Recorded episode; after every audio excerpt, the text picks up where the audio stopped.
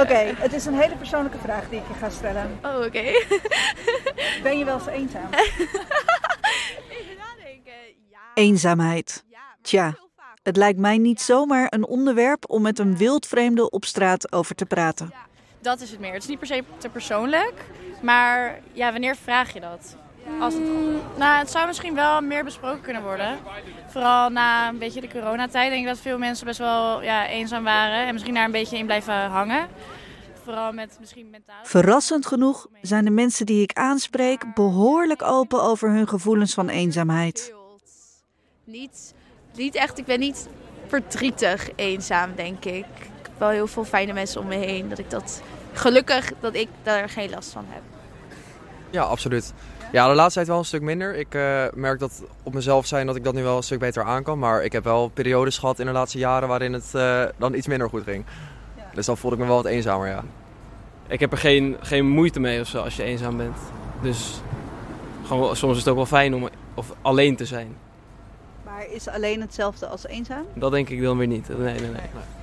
Ja, het is niet dat ik mij heel eenzaam voel. Zo, ik vind het een beetje lastig om, om dat goed onder woorden te brengen, denk ik. Ja, ja. ja het, is heel, het is best wel een lastige vraag eigenlijk om het, om het uit te drukken. Ja, het is een moeilijke vraag. ja, dat wel, ja. Het onderwerp is dus niet te persoonlijk om over te praten, maar wel lastig. Misschien omdat we het er toch niet genoeg over hebben? En dat is eigenlijk best gek. Want 50% van alle Nederlanders voelt zich wel eens eenzaam. 50%!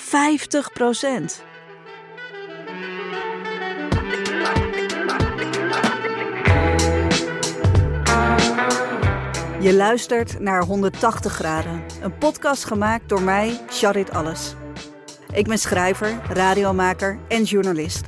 En als ik de krant opensla en om me heen kijk, dan heb ik steeds vaker het gevoel dat we in een tijd leven van grote veranderingen. Of het nu gaat om ons mentale welzijn, het klimaat of de opkomst van technologie. Het lijkt wel of echt alles in beweging is. En dat roept veel vragen op. In deze serie ga ik in opdracht van Achmea op zoek naar antwoorden. Of beter gezegd, ik ga op zoek naar een nieuw perspectief. 180 graden is een XTR branded podcast in opdracht van Achmea.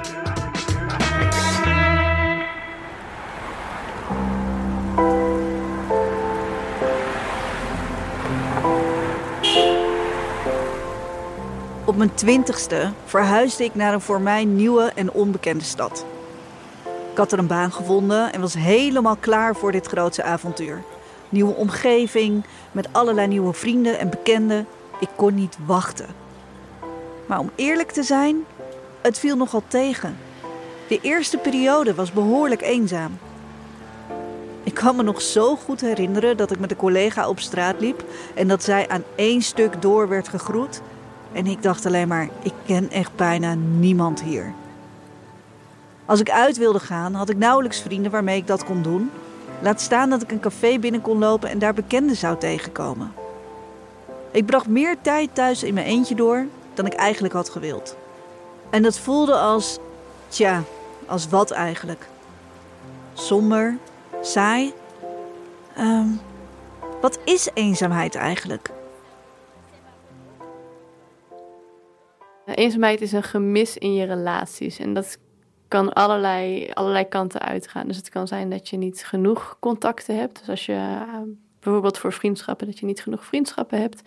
Maar het kan zeker ook om de kwaliteit van die relaties gaan. Dus um, je, je mist een heel goede vriend of vriendin bijvoorbeeld, waarmee je alles kan vertellen. Het kan ook gaan om je niet begrepen voelen of je niet verbonden voelen. Dus je hebt een vriendengroep, maar je, je voelt je toch een beetje anders dan de rest. Je voelt je niet echt met iemand verbonden. Om beter te begrijpen wat eenzaamheid is, ben ik afgereisd naar Utrecht. Daar ontmoet ik Marlies Maas, assistent-professor aan de Universiteit Utrecht. Vaak wordt eenzaamheid nog wel verward met alleen zijn. Dus alleen zijn is wel iets dat je kan zien. Um, maar je kan heel goed alleen zijn zonder je eenzaam te voelen. Op zijn tijd alleen zijn is best wel prettig voor de meeste mensen.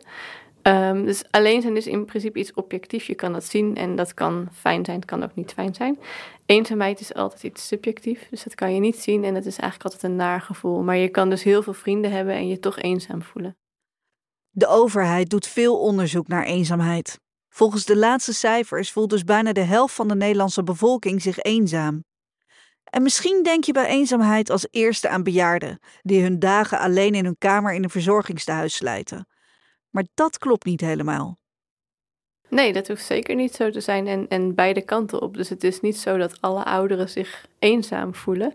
Ook al hebben ze misschien minder contacten dan vroeger. Dat, uh, dat hoeft niet tot eenzaamheid te leiden. Um, en het is inderdaad ook zo dat eenzaamheid zeker ook onder jongeren uh, veel voorkomt. En, en daar zit ook een beetje dat probleem dat het nog te vaak verward wordt met alleen zijn.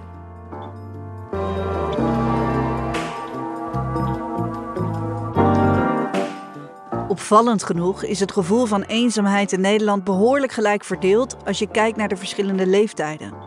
Binnen elke groep is het zo'n beetje de helft van de ondervraagden. Maar waarom is het dan zo moeilijk om erover te praten? Ik denk dat schaamte daar een belangrijke factor in speelt. Um, omdat nog steeds denk ik, als, je, als het over eenzaamheid gaat, je gewoon heel snel denkt: uh, ja, wat is er dan mis met jou? Waarom maak je dan niet gewoon vrienden? Of kun jij geen vrienden maken of zo? Ben jij niet zo'n leuk persoon? Het wordt gewoon heel snel op de persoon gezet. Ik denk, um, dus dat is niet direct vanuit onderzoek, maar dat corona in die periode we wel makkelijker over eenzaamheid zijn beginnen praten. En dat het in die periode ook gemakkelijker was om te zeggen: Ik voel me eenzaam, omdat het zo logisch was. Um, je kon niet de dingen doen met je vrienden bijvoorbeeld die je normaal zou doen. Je had veel minder contact met andere mensen. Dat was opgelegd. Ja, nogal logisch dat je je dan eenzaam voelt.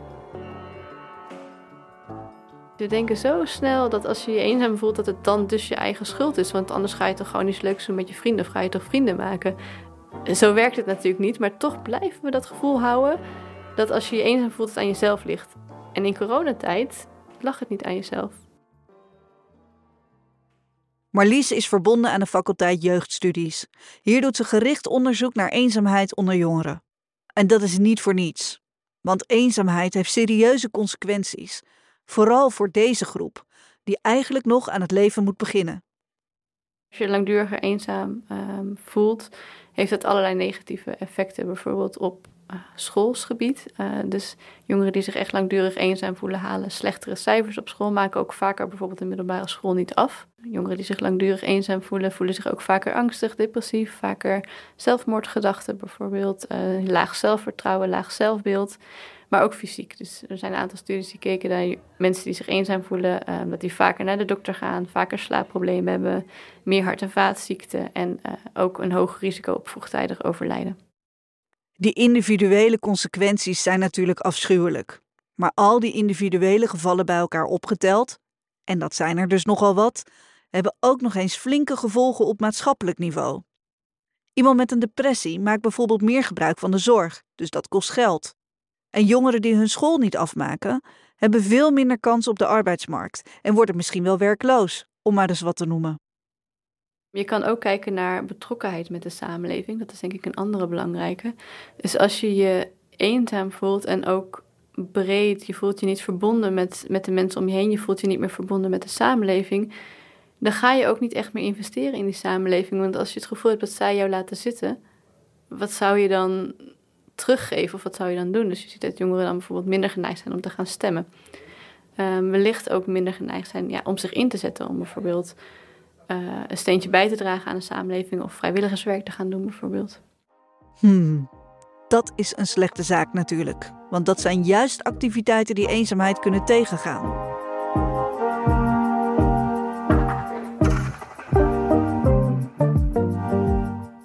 Als je naar de officiële cijfers kijkt, lijkt het probleem steeds groter te worden, welke grafiek je er ook bij pakt. Maar waarom voelen jongeren zich steeds eenzamer? Kan het iets te maken hebben met het gebruik van de smartphone? In de afgelopen 10, 15 jaar is het apparaat een enorm onderdeel van ons leven geworden.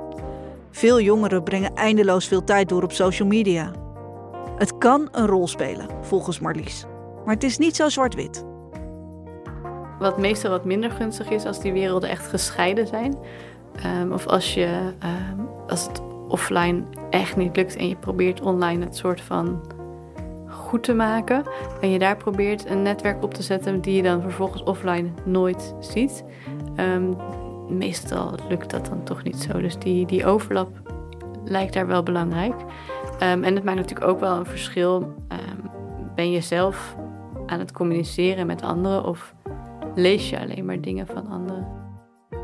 Maar is er dan misschien een andere oorzaak aan te wijzen? Ik denk dat de redenen voor eenzaamheid echt heel divers zijn. Dus het, het, kan gaan om dat je weinig toegang hebt tot sociale steun in je omgeving. Bijvoorbeeld je wordt gepest door je klasgenoten. Het kan zijn dat je thuis het heel moeilijk hebt. Um, het kan ook zijn dat je je gewoon anders voelt dan anderen. Dat ze degene rondom jou jou niet accepteren zoals je bent. Of dat je het gevoel hebt dat ze dat niet doen. Um, het kan zijn dat je weinig vrienden hebt. Het kan zijn dat je heel veel vrienden hebt, maar dat je je daar toch niet zo verbonden bij voelt. Uh, dat is echt heel divers waar het precies vandaan komt.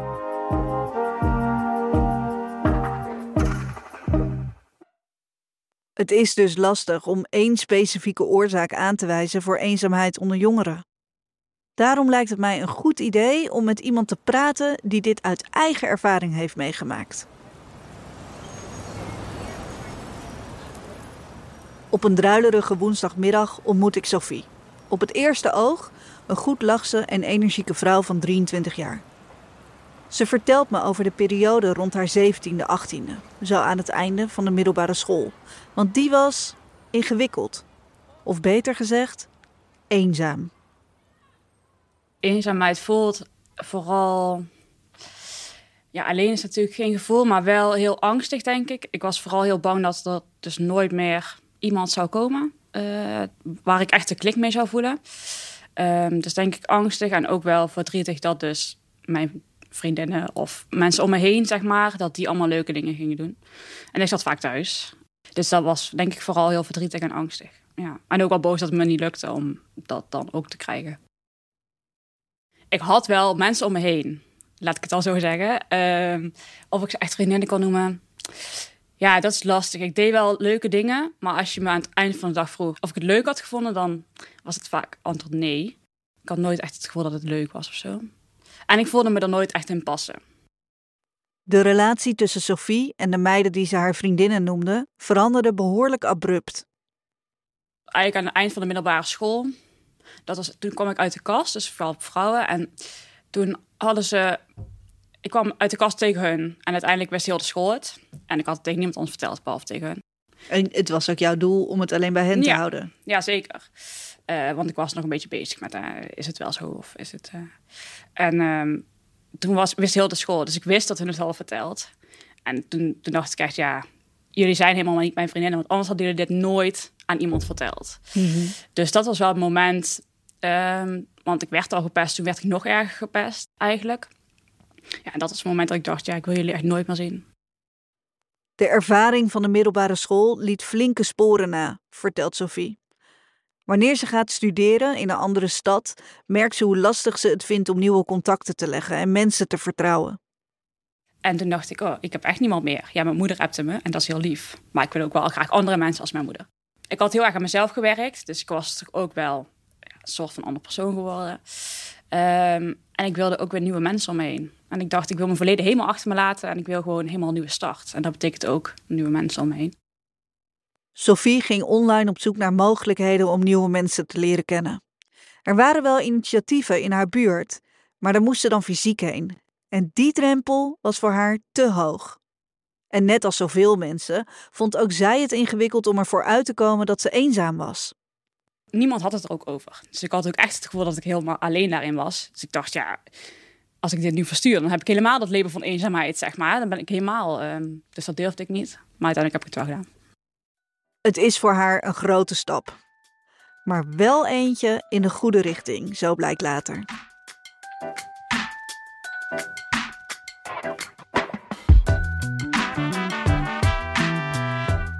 Ze meldt zich namelijk aan bij Join Us, een stichting die actief is in heel Nederland en zich richt op jongeren. Ik ben Jolanda Vergerwe. Ik ben uh, oprichter van Stichting Join Us. Jolanda werkte lange tijd als pedagoog en kwam op die manier veel bij jongeren thuis. Regelmatig schrok ze van de eenzaamheid die ze bij veel van hen zag. En er was één moment waarop ze dacht: dit kan zo niet langer. dat was al in 2015. En toen steeds meer jongeren vertelden hoe zij echt contact misten. Dus zij gingen wel naar school, maar sloten zich daar af van anderen. Ehm, ik kwam een meisje tegen, of die begeleide ik, die echt zes weken lang niemand had in de zomervakantie. Die met niemand ging zwemmen of iets leuks ging doen. Of, die vond ik heel schrijnend. Op een gegeven moment zei ook een jongen tegen mij: Ik heb niemand om mijn verjaardag te vieren, dus ik vier mijn verjaardag nooit. Als je dat een paar keer achter elkaar hoort, ja, toen ging er bij mij wel iets aan van jeetje, als ik iets kan doen, dan ga ik dat nu toch doen. Vanaf dan gaat ze zich verdiepen in het onderwerp. Net als Marlies stelt ook zij vast dat er veel verschillende oorzaken zijn. En over eentje daarvan hadden we het al eerder. Het valt mij altijd zo op als ik dan uh, op het station sta, hoe erg we alleen met onszelf bezig zijn en met de buitenwereld via die telefoon. Um, iemand in de ogen aankijken lijkt tegenwoordig al bijna een uh, challenge. Als maatschappij hebben we ook een taak. Want als we zo doorgaan, ja, mensen zijn nou eenmaal sociale dieren. Als we dat negeren en doen alsof we het allemaal in ons eentje kunnen rooien, dan gaan we dit probleem alleen maar groter maken. En um, ja, met alle gevolgen van dien. Jolanda van Gerwe is niet het type dat stilzit als ze een probleem ziet. En dus kwam ze in actie. Niet veel later was de stichting Join Us een feit. En het concept? Ja, dat is eigenlijk super simpel. Ja, Join Us is voor jongeren een plek om uh, naartoe te gaan en waar zij uh, nieuwe contacten op doen en, uh, en zich sociaal versterken. Dus waar ze ook werken aan de uitdagingen die hun eenzaamheid hebben veroorzaakt, zeg maar. Um, voor ons zijn we een organisatie die eenzaamheid aan wil kaarten. Dus die, die het gesprek hierover op gang wil brengen. En die, die jongeren die zich echt langdurig eenzaam voelen, ook echt uh, wil helpen om zich, uh, ja, om zich sociaal sterker te voelen. Om, ja, om ook voor langere termijn te voorkomen dat zij dat gevoel weer snel terugkrijgen. En op welke manier doen jullie dat? Ja, op verschillende manieren. Maar de, de meest belangrijke manier is onze samenwerking met lokale sociaal werkorganisaties zij zetten onze avonden op, zeg maar. Zij begeleiden de jongeren heel goed. En uh, jongeren komen om de week bij elkaar in kleine groepen met professionals. Met fysiek. Een, fysiek. Ja. Met professionals, met een ervaringsvrijwilliger, waar ze gewoon, gewoon een fijne avond hebben, gewoon lol met elkaar. Maar ook het gesprek aangaan van: oké, hoe kan ik nu um, op lange termijn, hè, hoe, hoe kan ik mezelf uh, uitdagen om een nieuw gedrag te laten zien, zodat ik mijn eenzaamheid ja, je wil niet dat jongeren alleen maar die avonden hebben. Je wil dat ze sterker worden, waardoor ze buiten die avonden om zelf een netwerk kunnen gaan bouwen en behouden. Ook leren hoe ze dat moeten doen. Join Us blijkt al snel een groot succes en wordt overspoeld door aanvragen vanuit het hele land. Inmiddels is de stichting actief in 80 gemeenten. En dat lijkt veel, maar ondertussen komen er aanvragen vanuit ruim 300 gemeenten. Daardoor heeft Joinus vrijwel permanent een wachtlijst met meer dan 1000 jongeren.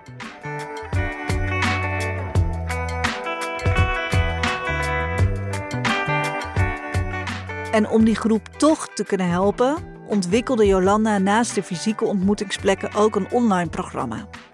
En nu zou je kunnen denken dat dit een soort van halfslachtige noodoplossing is, maar dat is het niet. Voor Sophie bleek het bijvoorbeeld de uitkomst. De drempel om naar een fysieke bijeenkomst te gaan was voor haar te hoog. Maar dat gold niet voor het online programma. 16 weken lang had ze wekelijks een online ontmoeting. Daarbij werd onder meer haar sociale omgeving in kaart gebracht. Maar het belangrijkste was het delen van eigen ervaringen op sociaal gebied. Ik zat in een groep van negen uh, mensen. En er zit dan altijd een ervaringsvrijwilliger bij. En um, ja, de eerste keer vond ik het echt heel spannend. Maar ik vond het wel heel veilig. Maar je zit achter je eigen computer in je eigen huis. En als ik het echt heel eng had gevonden, had ik altijd op het knopje kunnen duwen van ik ga eruit. Zeg maar. Dus ik dacht, mhm. veiliger kan niet. Dus dat was eigenlijk een heel fijn gevoel. Um, en de eerste dag had ik eigenlijk al meteen dat ik dacht, oh, ik ben niet alleen. En dat vond ik heel fijn. Had je meteen het idee, ik ga hier wat aan hebben? Ja, in die zin dat ik me al minder alleen voelde. Dus daar had ik al wat aan. En ik had ook meteen, eigenlijk de eerste twee sessies, al meteen goede klik met twee mensen. Dus dat was super fijn. je, begint, je begint helemaal te stralen. ik merkte ook echt meteen dat het gewoon helemaal goed voelde. En ehm, ja, dat is ook nooit opgehouden, want ze zijn nog steeds mijn vriendinnen. Maar dat voelde gewoon meteen goed.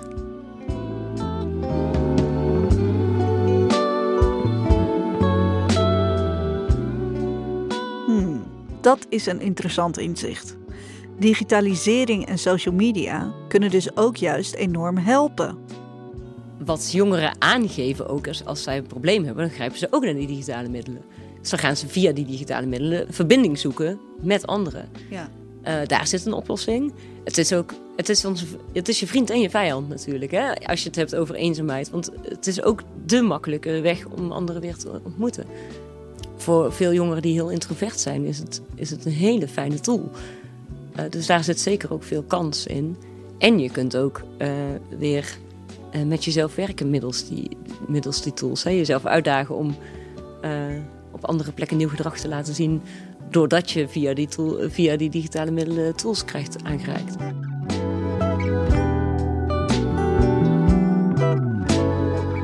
Nog even terug naar Marlies van de Universiteit van Utrecht. Net als Jolanda ziet ook zij de positieve kanten van digitaal contact. Er wordt vaak ook gezegd, social media die heeft ervoor gezorgd dat alle jongeren zich nu vreselijk eenzaam voelen. Nou, zo zit het niet. Zo eenvoudig ligt het niet.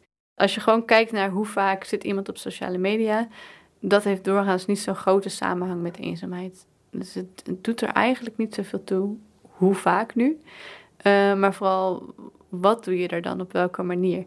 Dus hoe gebruik je de sociale media? En dat kan heel positief zijn.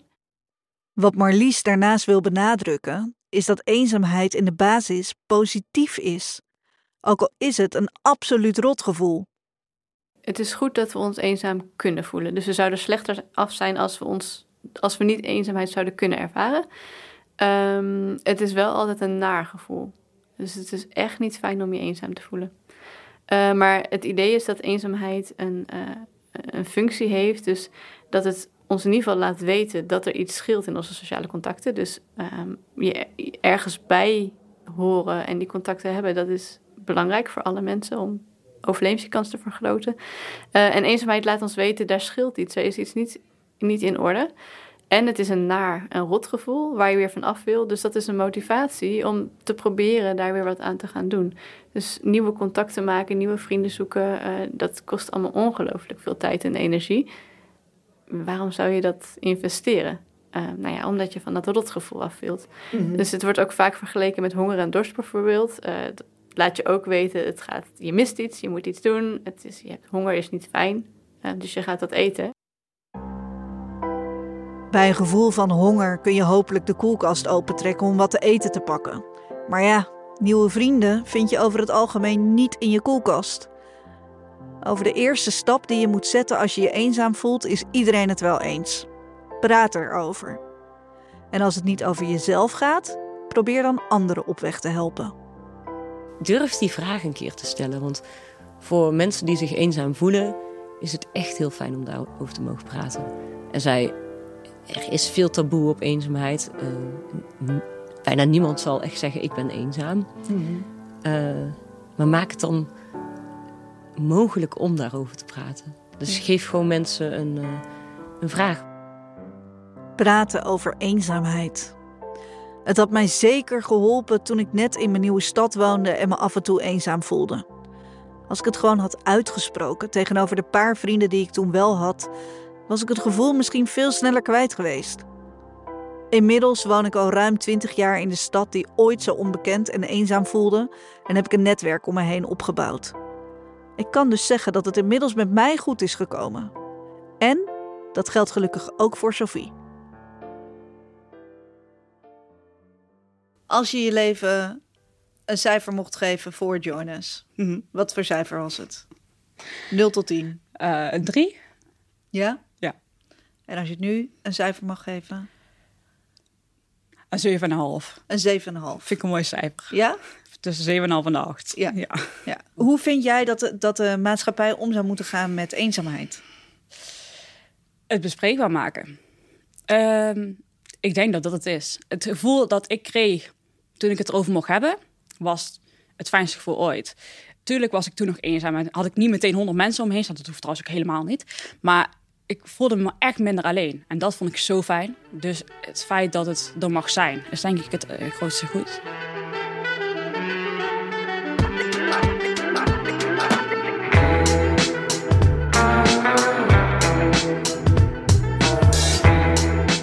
Je luisterde naar 180 graden, een podcast van Achmea.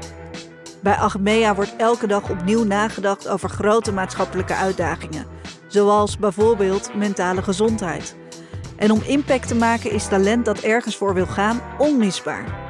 Meer weten over hoe het is om te werken bij een van de grootste financiële dienstverleners van Nederland? Kijk dan op werkenbijachmea.nl. Zorg dat je geen aflevering mist en abonneer je op 180 graden in de NRC Audio app of waar je ook podcast luistert. 180 graden is een XTR branded podcast in samenwerking met audio agency Airborne en Achmea. Mijn naam is Charit Alles.